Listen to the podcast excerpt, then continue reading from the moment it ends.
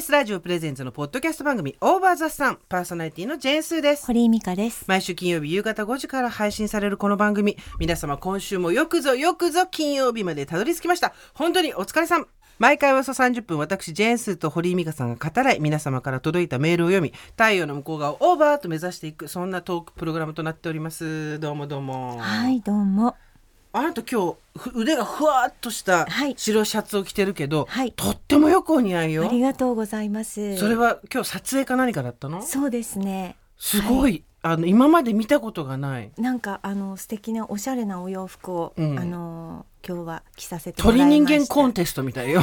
ルフィルさんというところあのそうなんです、ねあ、はい。ああなそのたそこのところのの。をお借りしでて、で取材でした。さこのあ間ねりがとうございます。なんか私たち取材を受けたんですけど、はい。その時に、はい。ルフィルさんってところの服があって、はい。すごいどれも可愛かったんだよね、ええ。ミケちゃんすごい気に入ってて、はい、そうなんです。す。いいわよ。はい、ありがとうございます。やっぱりあれねなんか新しいラインですよね。だからそういうのにまああのスタイリストさんとかそういう方のなんかお知恵がアドバイスっていうか導きがないとうん。なかなかい,、いかないじゃないですか。そんな大げさな言い方しなくてもよくね。まあお導きお導き。さんのお導き。なかなか新しいねあのラインとかに挑戦できないんですけどまあ本当になんかこの年になっていろんなものを着たり着せてもらったりってことでしょうかね。あとそれをはい。着てもいいっていう許可を自分に出したのが偉いよみたいなあそうですね、このこの感じは着ませんでしたもん今まで。前だったら絶対例え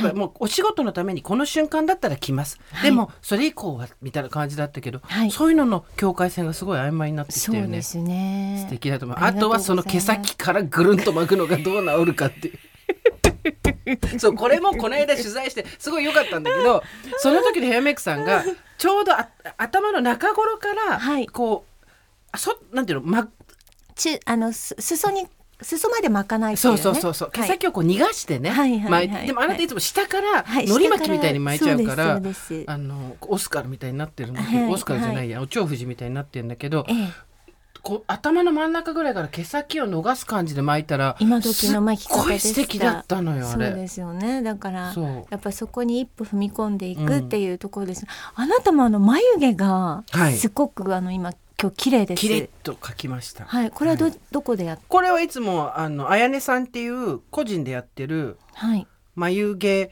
ワックスの人うん。のところに、よくインスタで私が上げてるんですけど、うん。のところに行くとやってくれるんですけどあやねさん20代後半半ばと後半の間ぐらいなんですけど、うん。すごい面白い子でいろいい子なんですよ。で話もいろいろ聞いてくれたりとかはい。して、であの眉毛をきれいにしてくれるんで、うんうんそれは結構定期的に言ってますね。なんかこういう、まあ、情報じゃないんですけど、はい。どこの眉毛屋さんが上手とか、うんうんあのそういうのって割ともうなんかみんなで流通共有した方がいいですよね。そうですね、うん。もうあの我々インスタの最新情報っていうのにがなぜか遮断されてたら入ってこないですからね。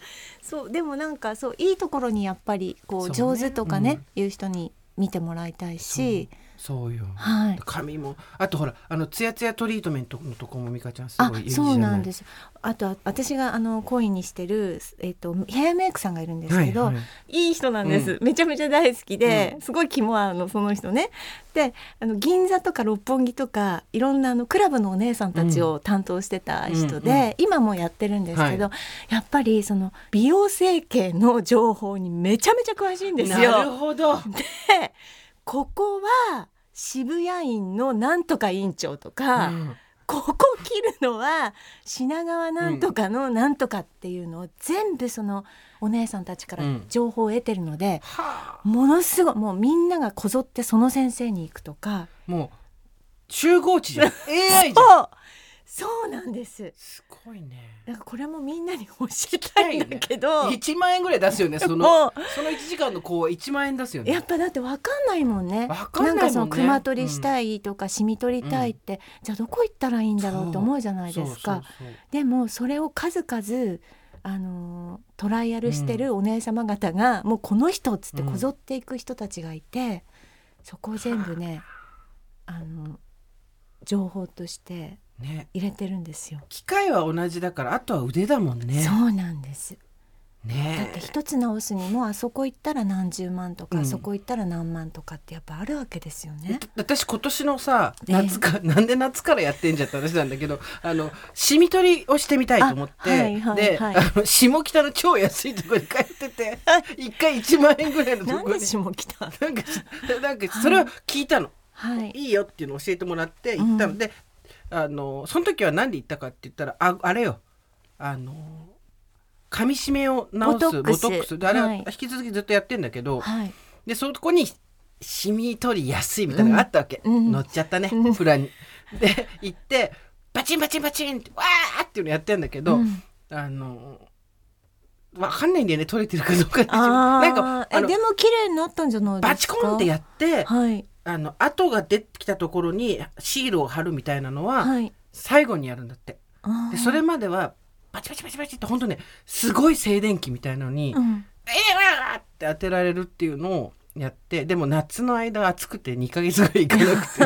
あでもすごい綺麗になってます。だからなんかその病院によって、うん。でまあこれね。この番組は情報番組じゃないですよね。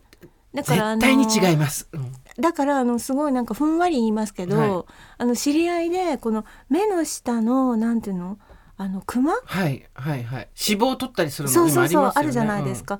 でそれでやっぱりどこどこの何先生がいいってうん。うん私はそのヘアメイクさんからうん。うん情報をその彼女に流したんですけど、うんうん。彼女ちょっとまあいろいろ行ってみるねって言って、うんうん。いろんなとこであの話を聞きに行ったんカウンですよ。セリングね。やっぱり足からちょっとお肉を、うん。脂肪を取って、うんこう抜いた後にボコってあのボコってこうへこんじゃうからそこに足から取った脂肪を入れるっていう先生もいてそれはすごい高かった、でも先生によって全然やり方違うんですって。うん。で最後の最後にそのカウンセリングで、そのみんながいいって言ってる先生のところに行ったらもうすごいもう本当に割と安いお値段で、うん。そんなにかからずにうん。綺麗になって足から入れる脂肪を取ってあの変えるんですかって言ったら「いやそんなことしなくていい」ってその先生はおっしゃって、うんうん。今すごい綺麗になっててだからねねだからそういうのってさ正直人から見たらそんなに分かんないことだったりもするけど、うん自分の問題なんだよね。そうなんです自分の意識としてうん。これが気になるな、毎日鏡見た時にとそうかそうあの白髪とかもそうじゃないですか。周りの人が見たらそんなに別に生えてるみたいなことでもうん。本人はすごい気になるとかさ、その子もずっともうマスク取りたくないって言ってたからそのなんか目の下のクマがひどくってって言って、私の友達も目の下のそのブヨブヨしたの撮りたいって言うけど調べればしべ、調べるほどインターネットってさ調べれば調べるほど怖い方に行くじゃん。そう。絶対に。そうですね。あのハッピーな方には行かないじゃん、ね。で調べすぎて怖くなってやめたって言ってた裏羽村とかっていうのがあるんだって。わかるわかる。ね。うん。ちょっとこうやっぱり信頼できる人からの口コミ情報ってネットの時代の前に戻ってんじゃんって話だよね。いやでもそうですよね。ネットだと多すぎちゃってどれを選んでいいのかわかんないんですけど、ね。やっぱりリアルの声ってそうね、そう。まあでありますよ。自分に合うかどうかも分かんないから誰にでも勧められるわけではないけど、うん。私比較的なんかあんなんかなんて言うんだろうそこにあんま抵抗がないっていうか、うん。まあ、うまくいったらうまくいったで ダメだったらまあみたいな感じのところがあるから、はいはい、はい、あれだけど気にする人はね多はい。分すっ徹底的に調べないとっていう、そうですね。そういう年頃になってきました。体にいいものとかもそうじゃん、そうですね。ビタミン C だビタミン D だ、うんうん。私もビタミン D を飲み始めました。あどうですか？わかりません。ビタミン D はいつどうやって何時飲むんですか？朝起きた時に液体なんですよ私がなんか人からもらったうん。の大体そうやって人からもらはいはい。で人からもらった液体ビタミン D をはい。一滴だけ、これいっぱい舐めるとビタミン D 過剰になっちゃうからちょっとだけですって言って一滴だけ下の上にペロッて垂らすえー。の多分骨だね。えー。骨となんかあの、まあ、風邪ひかなくなったってひ知り合いの人が言ってたからそれでえわかんないよ。でもし風邪ひかなくなる効果があるのかかどうか全然わかんない。中みな実さんからもあのあったかタイムに出た時に、はい。堀井さんビタミンなんとかを飲んでください。そこのなんとかが問題だ。とかがね忘れちゃったんだよね。私たちの一番の情報源はあの人じゃん。そう。だけどあの人はあのなんだろう。あれはやっちゃダメですとかすごい厳しいんだよね。そうそれは切っちゃダメですとかどこどこのビタミンなんとかを毎日この時間にこれぐらい摂取してくださいっていうのを事細かに教えてくれたんだけど、うん。もうどこどこのも忘れたしビタミン何ですら覚えてないから、だからあれ登録聞いたらね思い出すんでしょうね。ひどいねそれ。自分で何聞いたか。まあそうよね。自分で何言ったかも覚えてないんだから聞いたことなんか何も覚えてないわねいやーだからなんかねそういうまあお年頃でもありますし、はいあのちょっとメンテナンス話はね、まあしてかないとね、うん。私はねそう思ってる、うん。そうお前その前にやることあるだろって言われそうだけど、うん。でも気自分が気になったらやりゃいいなと思ってんだよね、うん。そんなに人がどうのとかじゃなくて。でもうさこの年になったらさ、うん。もうあのそりゃね10年前より今の方がいろんなことは進歩してるわけ、うん。だけどあと10年経ったら、うんもっと進歩してるけど、うん、顔はもっとさやばくなってるわけじゃん。顔も体も。そうです、ね、だから若い人は別に今すぐやらなくてもいいんじゃないっていう人がいるのはすごいわかるんだけど、うん、私たちはもう今やね。カラオケの中ですげえいい顔みたいな感じの。カラオケだから完璧の顔、は、そこが絶好調のタイミングでカラオケに入るっていうのもあるんです。でもなんか首のシワを私首のシワ20ぐらいあるんだけど、はい、これもともとアトピーがひどかった時にできちゃったからもうしょうがないんだけどここにチチチチってし注射を打ってシワをなくすとかもあるんだって。いや痛い私これはうん。さっきほやほやの情報。来た。ほやほや情報来ました。ちょっと歩いてて若いあはい。の女の子と。なんかその話になって今首に打ってるんですよみんな。ボトックスって言ってて。えなんで？でそれは肩こり？肩こり？うん。って言ったら違います。首のラインをきれいに見せるんですって。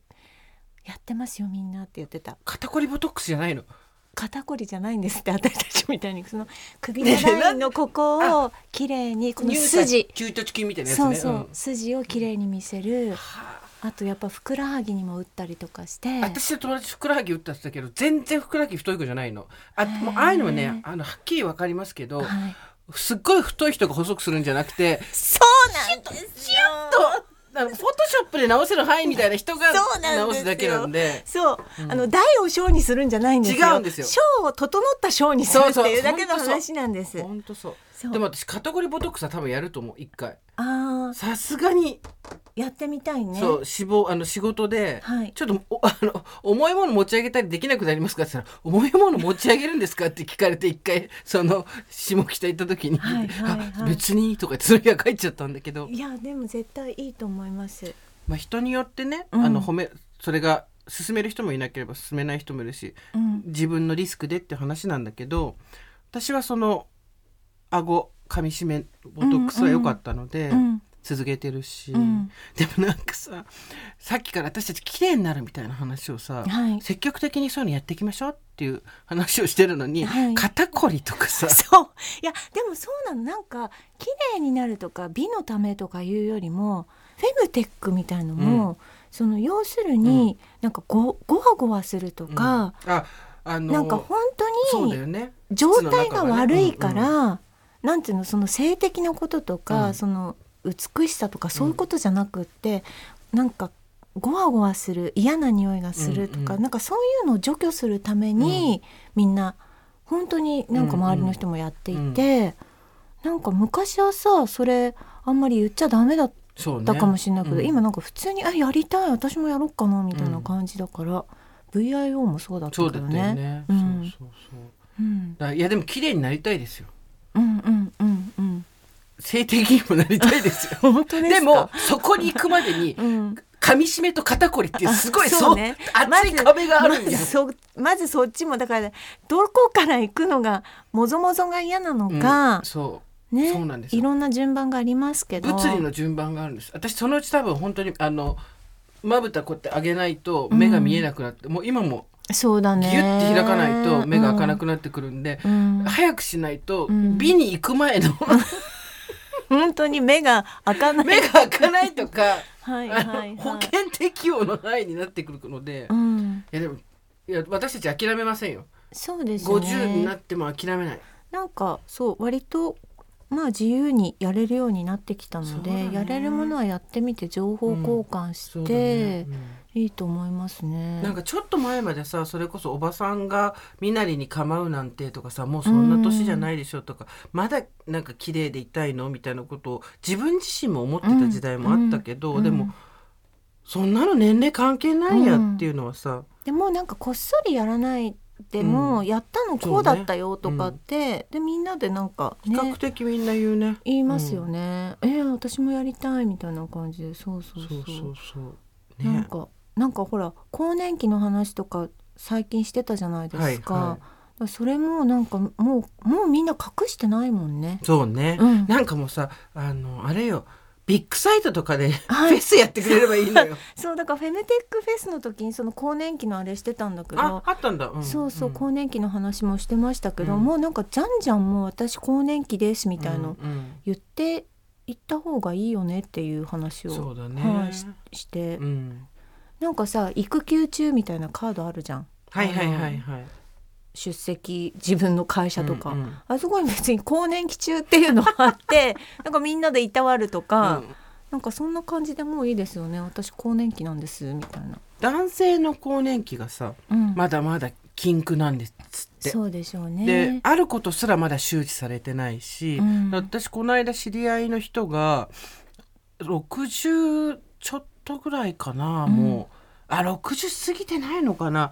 あの78年の付き合いになる人なんですけど、うんうんまあそったらもう1年何回かしか会わない人だけど、うん。この間会ったら「いやー」っつって実はその今年に入ってから気分がすごいうつうつとしたり、うん。体調が全然芳しくなくて、うん。もしかしてメンタルに何か支障があるのかなと思っていろんな病院回ったんだけど、結局更年期障害でしたって言ってて、うんうんで、うん。あのいわゆるテストステロン男性ホルモンを、うん。あの入れることで治療をしていくっていうことになって、うん。いやーまさか自分がそういうふうになると思ってなうん。更年期障害にうん。なると思ってなかったんでびっくりしましたって言ってあ男性もなりますもんね。女性と違って終わりもないしねみたいなそしたら自分が罹患したばっかりなのにまだ全然情報が入ってなくて分かんなくてあと男の人同士で話せる人もいないうん。みたいで、あこれはこれで結構ちゃんとうん。あのメンテックの方も。うん、そうですね。男のテックっていうとほら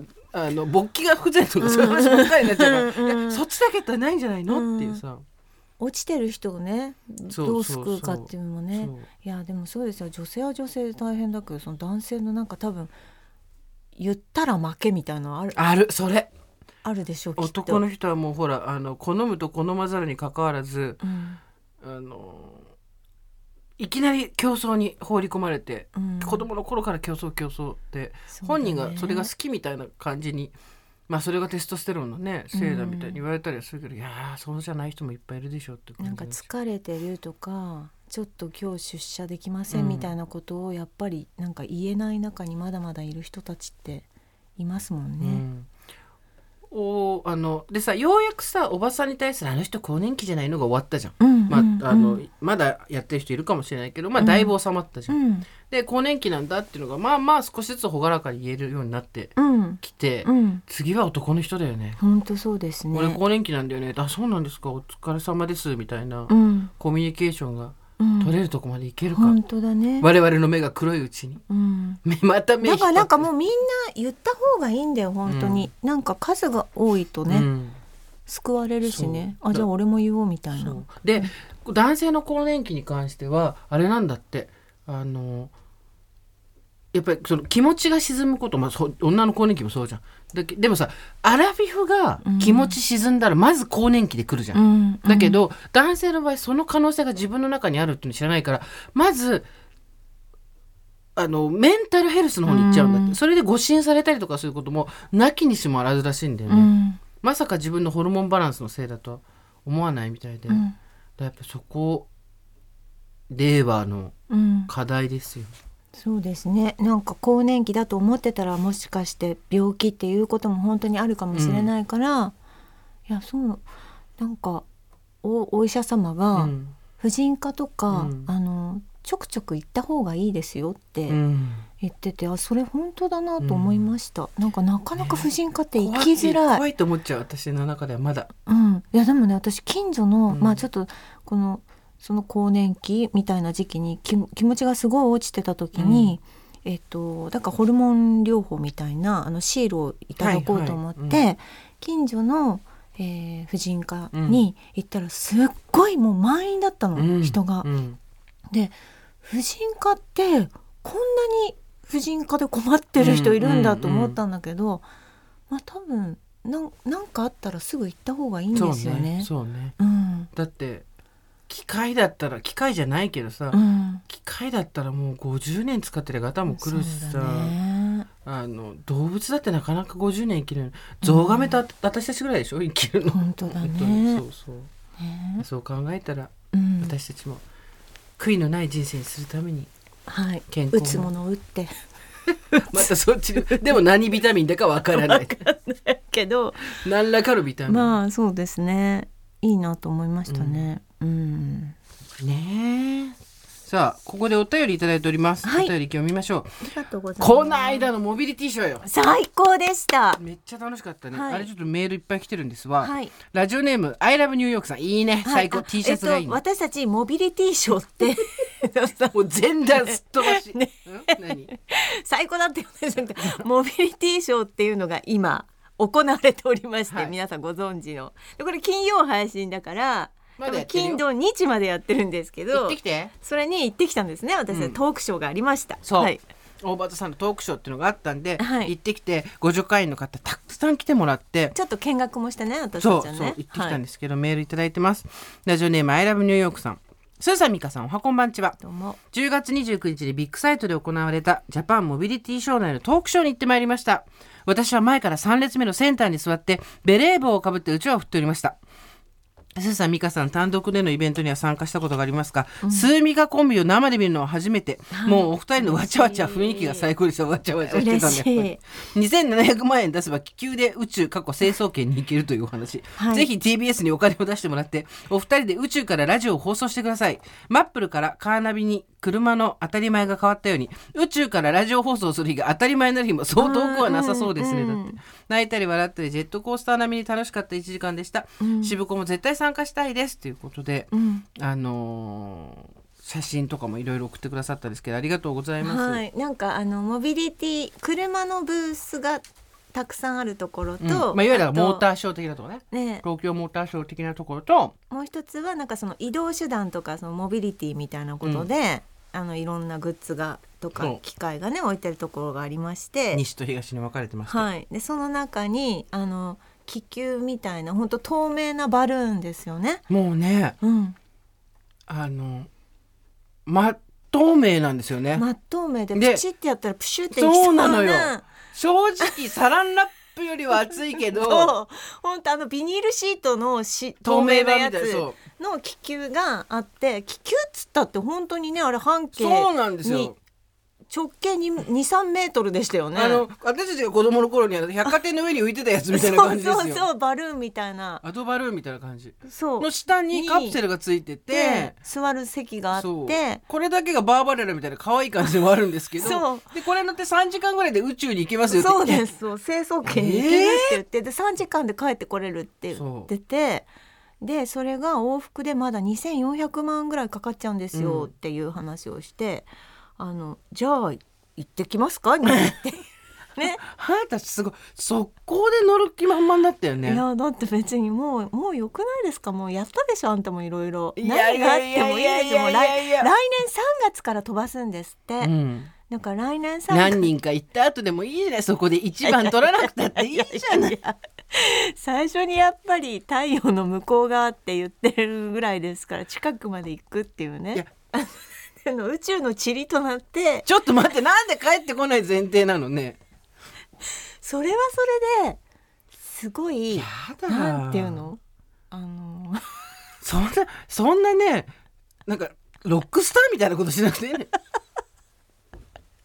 すごいよね。それは一個のなんかこの番組の着地点としてあると思うよ。ただ、そのアドバルーンの下にカプセルがついてて、はいはいピンク色のシートが2つ並んでて、はい。それをこうおジェットコースターみたいにね、はい。あのベルトをして乗るっていうところに関してはビジュアル的には非常に私たち的だったことは認める。あの今まで我々が見てきた宇宙旅行の感じとは全く違う。あれ？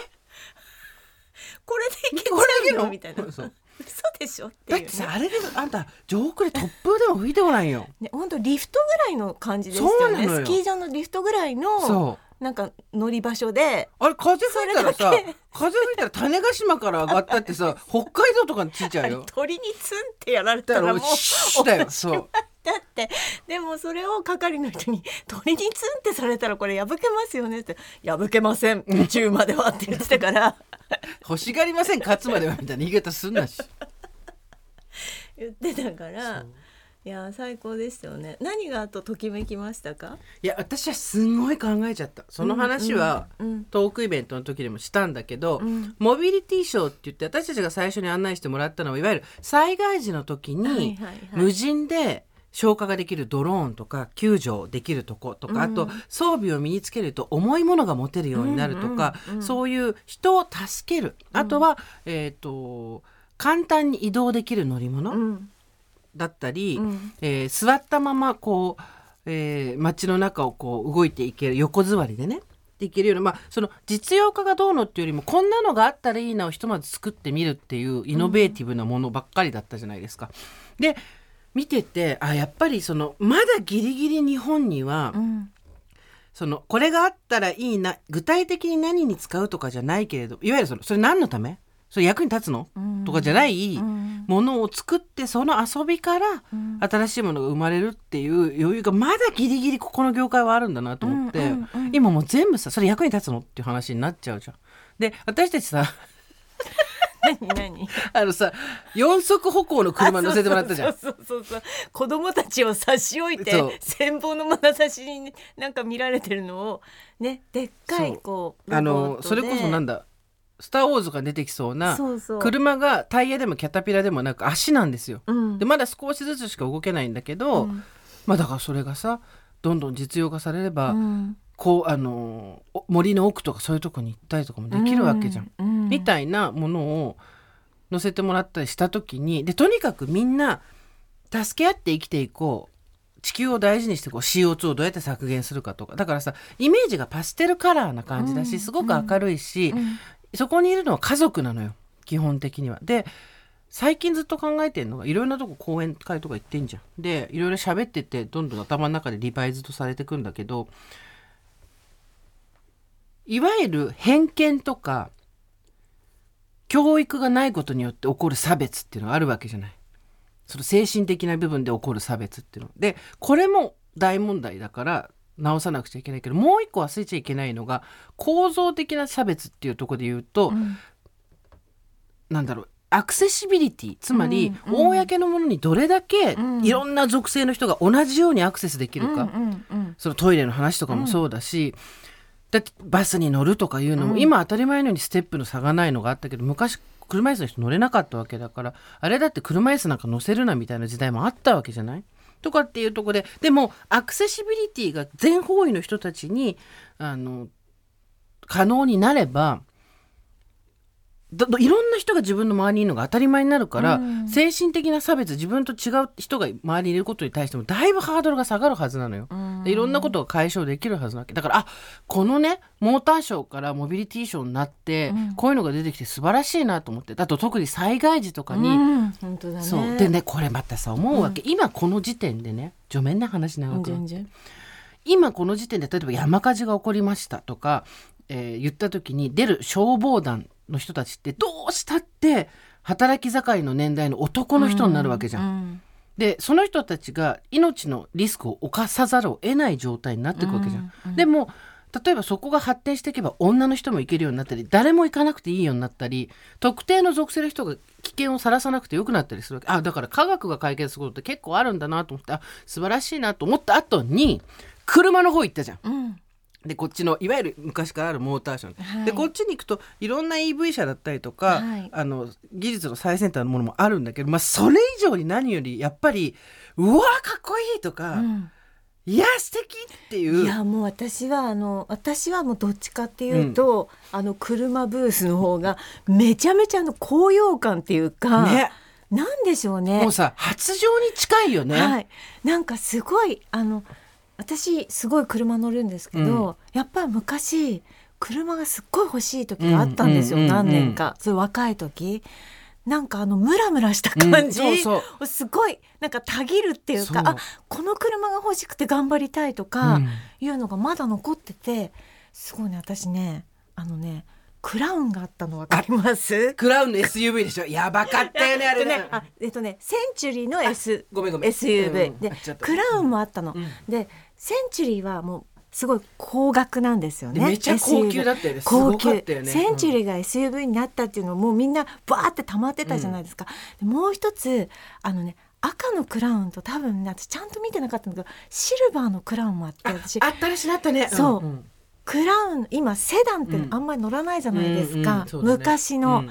私ねあれねもう一回ねセダン乗りたいなってね、うん思いました、うんうんおばあちゃんになって、うん昔流行ったのカローラ、はいはい。なんかそう。ああったよね。マークいろいろですよね2でも、うん。うんセダンを乗ってたでしょ、うん。あなたのお父さんそうだった。も。そうだった。うん。でなんかいつしかセダンに乗らなくなったんだけど、うんうん。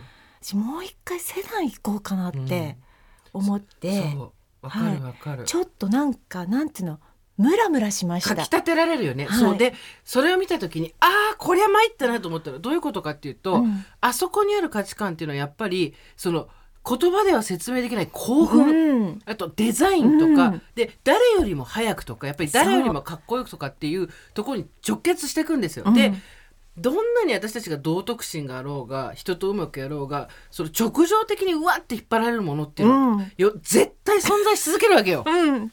でそうなった時これとこっちのモビリティショーに合ったものをうん。どうやってくっつけていくのか。うん。このモビリティショーのそうどうしたってさ攻撃性がないものっていうのを大前提になってるから、うん。ハッピーな感じだし、うん。そのファミリーな感じだけど、うん。大人が実際にこっちのモーターショーの方みたいな方に行くと、うん。まああとあのレクサスのもうすごかった。すごかったよね。よ。私たちやっぱ熊健吾の建築みたいな。そう。なんかなんだろうね。なんかこう鉄の乗り物っていうのがはい。刺激してくる。まあこれ世代もあるのかもしれないけどおーでやっぱ人もすごいのよ。すごい。そこにいる人たちの数も。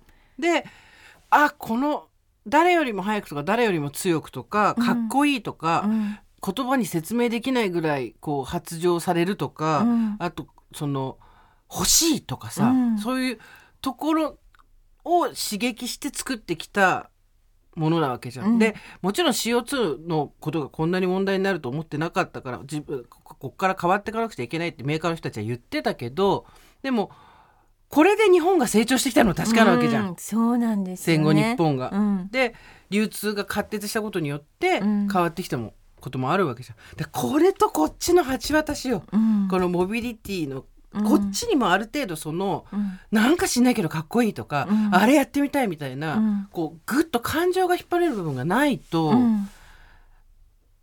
なんかほらとりあえずイメージアップのためにやっときましょうかみたいなことにさ、でもなんかさみんなさなんか例えばそのなんていうの、えっと、モバイルトイレとかいろんなあったね。ううんん、ものがあったけどなんかまあかっこいいとか前衛的とかなんかこうあのギュッと刺激されるってことじゃないけど、うんうすごいみんな面白かったよね。そうね。ね。そうそうそうそう。そう。ユニークなものがたユニークだったよね、だからなんかかそういう側面で言うといいですよね。そう。だからその人の好みはいろいろありつつも、うん。そのただ堀井さんがい向こうの車に行った時に、うん。やっぱ車運転する人ならではのそう。うわっていう。そう。え私もう一回頑張ってみようとかなんかわかんないけど。そうそうそう。そういうことじゃん。そう。あれこれこれちょっと私頑張っちゃおうかなとか、一瞬思いました。で自己拡張と直結してんだよ昭和の人間にとっては、ね特に車って。うんでそれをでもそのアクセシビリティっていうところで言えばそれは私たちがただアクセスできるところがうん。増えたってことだけど、そうじゃなくていろんな属性の人たちがアクセスできることが増えるっていうことがこっからは絶対大事なはずだから、うんうんそれをどうっていうのを全部、うん。企業の人よろしくお願いしますって言ってうちら帰ってきてこっから先は俺たちわかんないんでつって。言ってましたね。なんつってつって帰ってきたんだよね。いやでもなんかすごい明るい未来だなと思いました。こんなことになってるんだってねえ。分かんなかったしねあとほらいやー面白かった。あのヘリコプターとはちょっと違う飛ぶ車のやつもさありましたね。実はヘリよりもこうリーズナブルにできるかもしれないっていう可能性があるとかね。んでも本当なんていうのそのなんか昔は夢の乗り物みたいなコンセプト感みたいなのあってそれこれいいつ実現するのみたいな話だったけどなんかトークショーでも言いましたけどもうなんか割と来年ですとか、うんもう走ってますとか、うんもう使われてますみたいな、実用化してますみたいなのがあっていやそりゃ早いだろうなと思って、うん。このスピード感。本当に。面白いですよね。ね。だからそのオーバーザさんもアクセシビリティっていうところで言うと、うんうん。どこまで伝わってんだろうと思いながらまあただほら、うん。例えば、えー、と目が見えないとか耳が聞こえないとかいう人、いろんな今さ、うん。あのツールがあるからん。自分たちでどんどんあの解決してる部分もあるんだろうけど、うん。なんか不便があったら教えてほしいよね。うん、あそうですね。大場田さん楽しみの上に置いてる不便っていうのがあったらどこまで対応できるかわかんないけど。私たちはわからないです。ね、聞いてると寝ちゃいますだけはごめんね、うん。それはねね君たちの更年期の問題だから。そうそうそう。聞いてると寝ちゃいます。私たちのトークのつまらなさのせいではない。ないよ。君の君の年齢のせい。で 最後まで行きませんみたいなね。あとことありますよね。聞いたら全部忘れちゃおう君らのせいでそうそうそう。同じ話何回もしてますみたいなね。それは私たちだって忘れちゃうんだからっていうのは思ったねだからすごい良かった今回ね。考える考えさせられてうるね、ん。まだやってるからよかったら行ってみてほしいね。あの東と西のあれが大差がそうですね。そっか。対比がすごかった。そっか。だって免許持ってない私だって、うん。あの次世代の車みたいなのがうわーって並んだ時に、うんたぎるものはあるんだもんあるよね。そうなんですよね。なんかいろいろ思い出しちゃって車ってやっぱなんか夢だったなとか思ったもんね。自分の車っていうの一番最初に持ったのいつ？えっと私はえっと22か3、23か。23の時に。23でしたね。嬉しかったねそしたら。あ旦那と一緒に持ったんですあけど。結婚してすぐ持ったってことか、はい、うん。28万円のフェスティバでした。知ってる？フェスティバっていうのがあって。聞いたことはあるけど見たことない、うん28万ぐらいで、うん。と当時は中古だとそれぐらいで手に入ったんですそうだよ。ね。でもボロッボロでだけど一緒にいろいろ行ってあの添い遂げようと思ったんですけどやっぱき機嫌悪くなっちゃってね、うん。買い替えましたけれどもね。まあ旦那関係買い替えなければいいんじゃないですか。そっち買い替えてもいいですけどはい、なんか自動車遍歴はありますよ。いろいろなとそれでさみんなからさ来たその日は何したかってチンチラさんがうんうん。番組に送ってくれたうん。母のくる、母と車の中」っていうプレイリストを流しながら、はい。皆さんの車エピソードっていうのを読んだんだけどあれさ別便でやりたいぐらいだよね。そうでしたね。みんななんかいろんなやっぱ車のエピソードって本当一人一人特別なものが、ネットフリックスとかお金出してくんないかなドラマにしたら全部ない。ね。で私たちほら今20分ぐらいしか集中できないじゃん。だからそうそうそう。2 3 0分のドラマにして、うん、あいいじゃん。それでもそら橋田す数学が数学誕が脚本書きなさいよ。数学が。いい話ばっかりだったよね、うん。本当に、うん。あの失恋して、うん。駅まで迎えに来てくれたお母さんに初めてうん恋人に振られた話なんかしてこうメソメソ泣いてたら結婚っていうのはねつってうん親が初めてうん。自分の結婚がどういうふうに至ったかとか、どういう話とかその時のお母さんのセリフ覚えてる、うん。あなたがもし結婚することになったら性別も国籍もうん。年齢も何でもいいから、うん。この人と一緒にいると楽しいなとか一緒に美味しいもの食べたいなって思える人と一緒になったら嬉しいわ。うんもうだって私が言われたような気分でもう50なのに。泣かない女ジェーンスーがもうすごいボロボロなんか泣きながら。もうもう本当にあのボロボロとまではいかないですけどかなり目に涙がたまってますね。ってかの読んでたからね。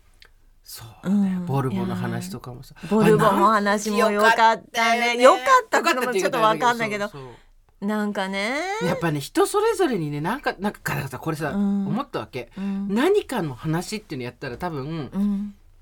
いろんな人のいろんな話が来るんだよ。うん。私たちは今回たまたま車の話だったけど、車の話家の話とかね。プールの話とかさ、ペットの話とかね。そうそうそうそうでも魚の話は応募しといたあの恋恋したのに3通しか読んでないよ まだ。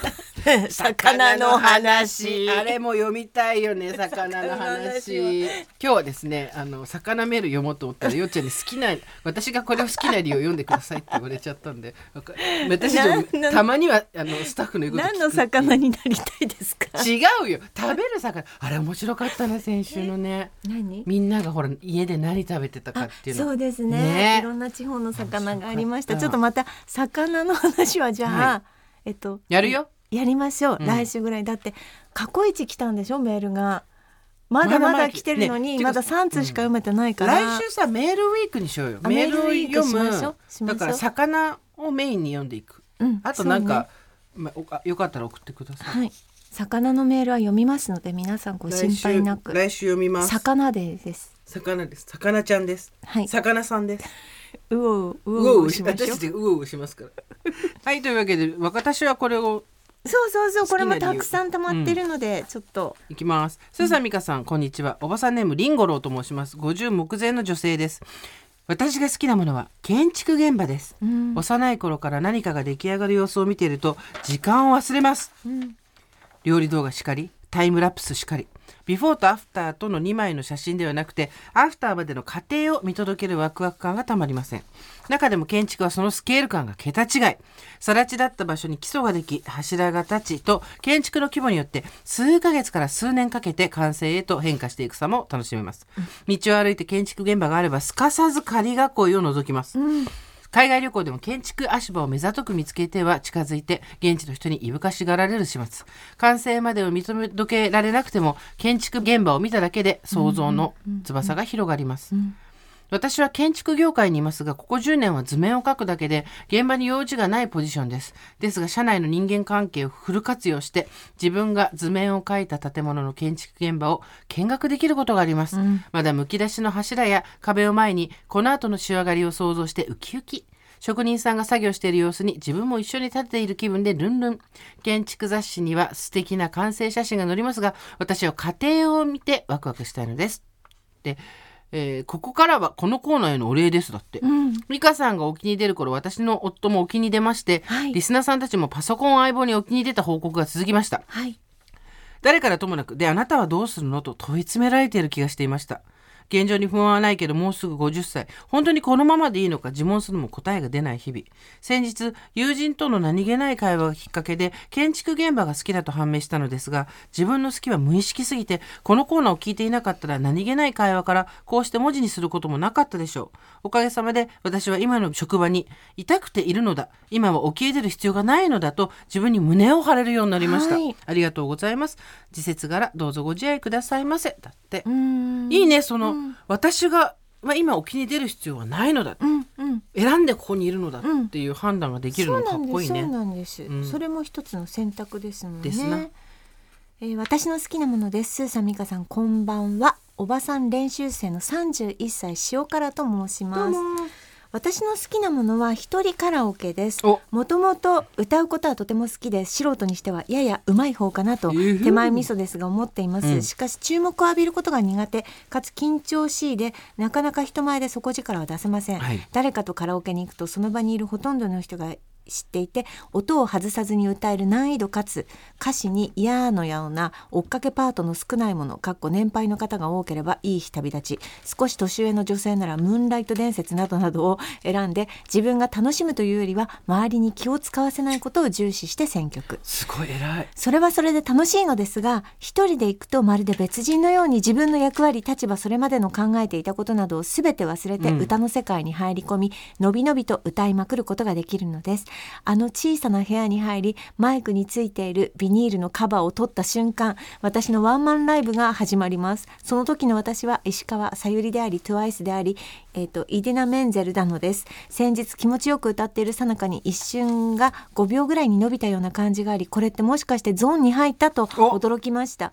単に酸欠で意識が遠のいただけなのかもしれませんがわら私は去年まで数年間海外に住んでいたんですが日本食より何よりカラオケが恋しくて恋しくてたまりませんでした、えーなるほど。浴室にこもって口にコップを当ててよく歌っていました。カラオケは本当に本当に素敵な日本の文化の一つだと思います。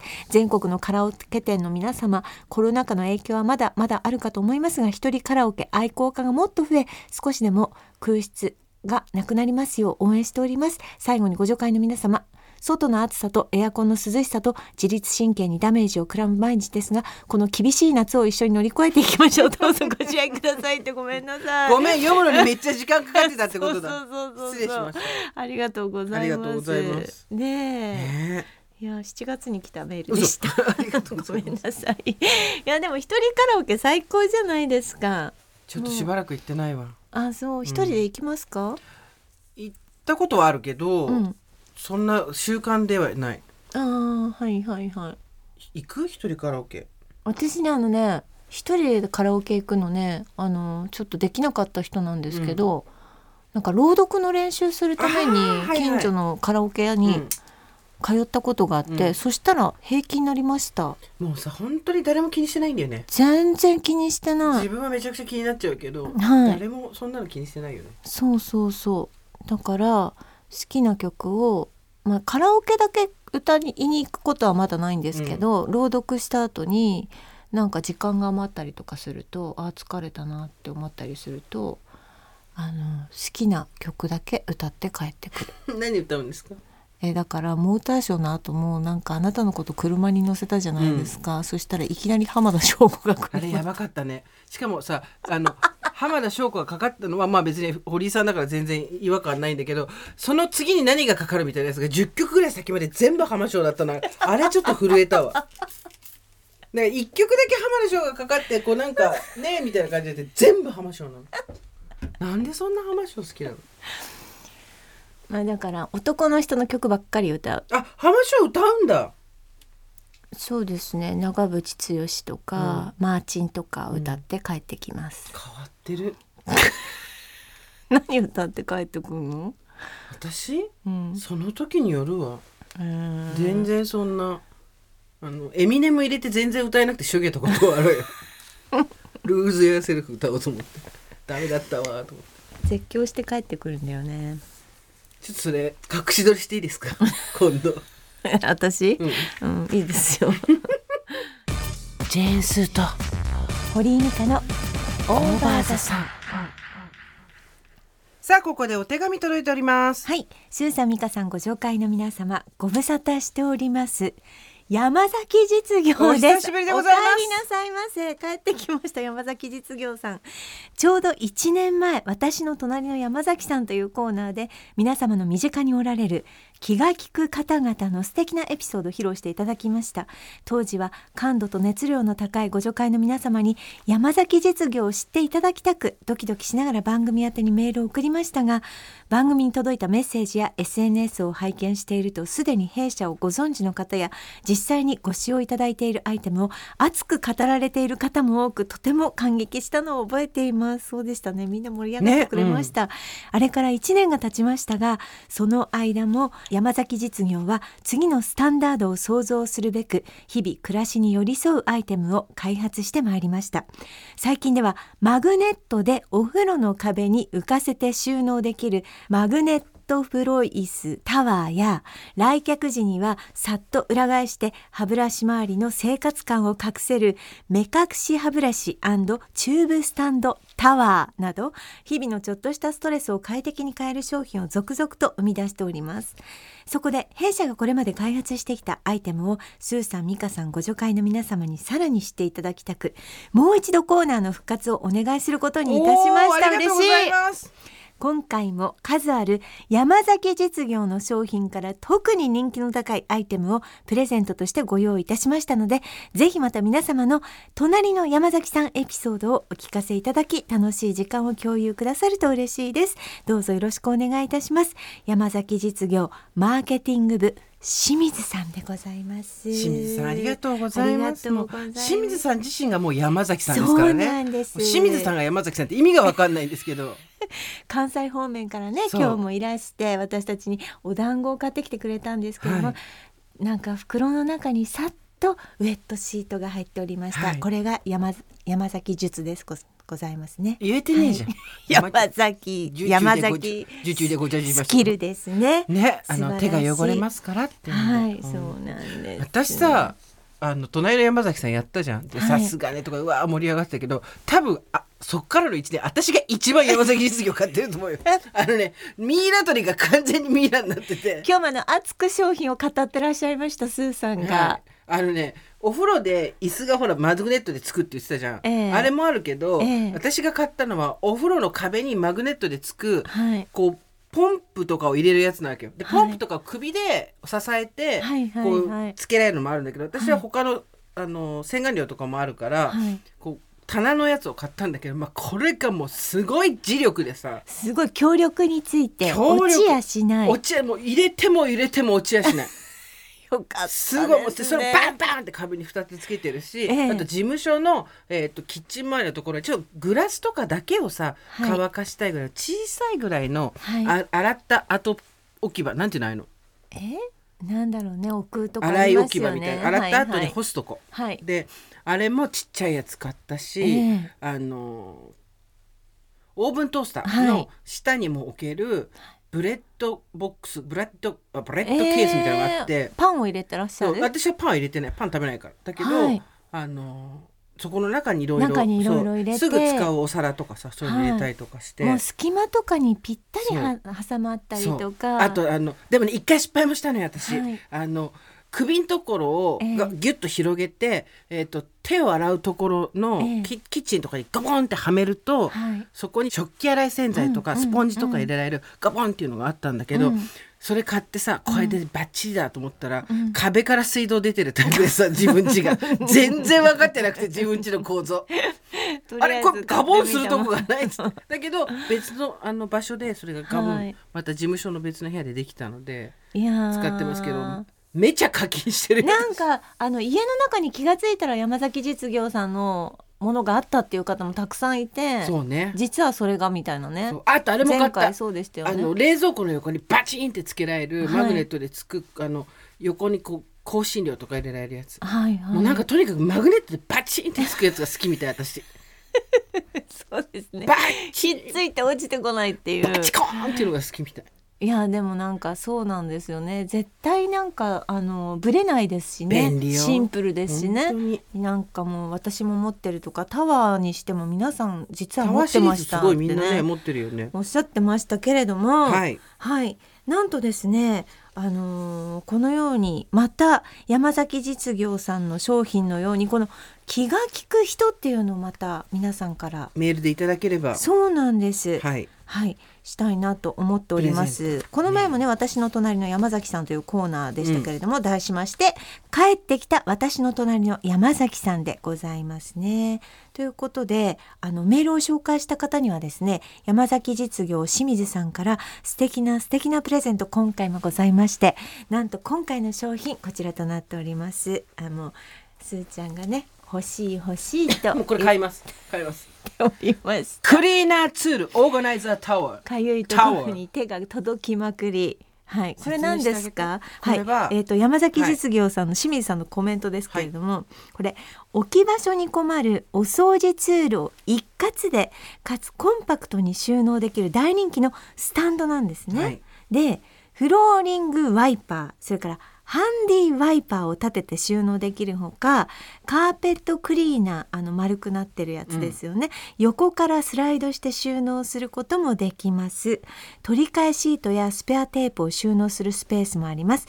クローゼットにも収まりやすいスリムな設計ですがマットな質感のスチール製でスタイリッシュなデザインなのでリビングやサニタリー廊下に出しておいても空間に馴染みますということそうなんであの大きさが大体ですね A4 のうん紙1枚ぐらいで厚みが、奥行きがパン1斤分ぐらい。あそうですね。で、はい。えっとくるくるなんかクイックルワイパーみたいなのあんじゃん。フローリングワイパーとはい、それからあのハンディワイパーほあのほこりを取るテレビとかのね、そうそうそう、はい。私あれ持ってんだけどさ、ええ。もうさあのほこりを取って1回で捨てるやつじゃないから、はいはいなでもちょっと薄汚れてるわけよ。なんか 薄汚れた。薄汚れたものをさなんか野良猫が家にいるみたいな感じでさ。テレビの脇とかにねよく置いてる光景見ますけれども。あれをシュッて入れられるわけだ。そうですね。綺麗にコンパクトに。あのほらフローリングワイパーも立てかけておくとさなんかカチンとかって落ちてなんかバタンってなるよね。そうそうそう。あーもうこの音とか思ったりしますけど、いらないんですもそう。すっきりまとめられるっていうのはやっぱりいいじゃないですか。私これ2個買います。え？家と事務所と2個買います。なるほどね、はい。い、ろんなものを立てたいですこれに。収納して、なんかやっぱり見えないことが何より大事っていうね。そうですね。ございますからね。はいスタイリッシュでございます、こちらをですから帰ってきた隣のあ帰ってきた私の隣の山崎さんで、えー気が利く人のメールを採用された方に差し上げます、はい。ということでございますね、あの山崎実業さんの気になる商品などは公式サイトなんか新しくなったんだってサイトが。お。で見見やすくなったらしいから、はいはいはい。あとインスタグラムとかもねはい。チェックしてください。見てるだけで楽しいですよね、はい、てか欲しくなっちゃうのよ。ねバカ買いしたんそういろいろや一年にわたって。本当に私が完全にミイラ取りがミイラになってるのと あとこれやりすぎると宇宙空間みたいな NASA みたいなのがね家の中がね 機能性が高すぎて。でも綺麗にまとまってねいいですよね。はあのさ神棚じゃとかさ、はい。神棚じゃなくてなんだっけあのお札とか置くやつとかああいうのちょっとえー、欲しくなっちゃって。お札を置く？そう。えー、お札を置くのがあんのよ。それ欲しいでしょ？はい。この間とある神社でも売ってたよ。しれっとオリジナル商品みたいな顔して売ってたよ。あ山崎実業さんのお札置きを。お札置きがあのそこの神社に行ってお札をこちらに立てかけるのもありみたいな感じで、えー、あそうですね。お札ってねなんか無造作に置いてますけど立てておきたいですよね言われてみれば。はい。というようなことで皆さんからの帰ってきた私の隣の山崎さんメールお待ちしておりますさあというわけで、えー今日はこの辺にしておきましょうか。はい、えー、オーバーザさんでは皆様からのメッセージお待ちしております。送り先は番組メールアドレス over@tbs.co.jp over@tbs.co.jp です。アルファベットは小文字で over です。はい。映像関係のお仕事についていらっしゃる方、えー車の中の話めちゃくちゃ良かったんで映像化しうちでしてもいいよという方はですね ぜひ TBS のよっちゃんまでご連絡ください TBS のよっちゃんって言えばわかるかあの、オーバーアットマーク TBS.CO.JP によっちゃんへって書いてく送ってくだされば大丈夫です。これ絶対映像化した方がいいと思うんだけど、本当に。ね本当に。なんか知り合いいないんですか？ネネットフリックススとか一緒にプロレス見に行く人しかいない。一緒にプロレス見に行く ネットフリックスの人はいるけど、なんか映画界の巨匠の監督とか知,、ね。知り合いいらっしゃらないの？これ本当にね、ジェーンスーが責任を持って脚本を書き上げます。けねえし、ジェスが責任を持ってはい企画書を書きます？いや本当にね詳しくお話できなくて、今日残念だったっていうくらい。はい。そのあのスポンサーさんさえついていただければ、ええ。それだけの配信番組やる気満々ですからあ私たち。あそうですね。あのイベントで読んだものをそれ読んで、はいはいはい。っていう番組をやるはい。気ぐらい満々なので、はい。ぜひはい。お待ちしてぜます。ひぜひ。はい、さあ、えー、ジェーンスーと堀美香のオーバーダさん2020年1月公演「幸せの黄色い私たち」Day1 は2024年1月26日金曜日。Day2 は、えー翌27日土曜日。ということで、えー旧渋港つまり今では LINE キューブ渋谷でやってるわけですけどもこちらはい先行の方、11月12日まで先行発売第1弾。これ抽選ですから、はいはいはいはい。別にあの急いでなくてもいいんですけど、はい。12日までやってますので、はいぜひぜひ、えーお一人様2枚まで申し込み可でございます。はい。えーよろしくお願いします。でそこでもしダメだとしても先行販売丸2があるんですよね。そうですよね。抽選販売が。今度えっと11月18日からまたはい。始まりますので、18から21までまた始まっていくということですね。でございもしそれでダメでもですね先着あの一般販売というのもありますし何しろ今回ライブビューイングがはい、1日目だけございますので、はいお楽しみに。これおすすめですよね。私すごい不安だったんだけど、ライブビューイング楽しみって言ってくれる人が意外といてすごいホッとしてるよね。うん、みんなで見に行くとか多分いなんか一人で行っても楽しめると思うね、みんな仲間そうそう。って感じで。3人ぐらいしか全国の会場にいなかったらどうしようと思ってたんだけど。はい。なんかみそう集ってみてください、はい。楽しいと思います絶対。皆さんのご来場お待ちしてます。詳細は TBS ラジオのイベント特設ホームページをご覧ください。はい。それではまた金曜日の夕方5時オーバーザさんでお会いしましょう。ここまでのお相手は？堀井美香と。ジェーンスーでした。オーバー。TBS ポッドキャスト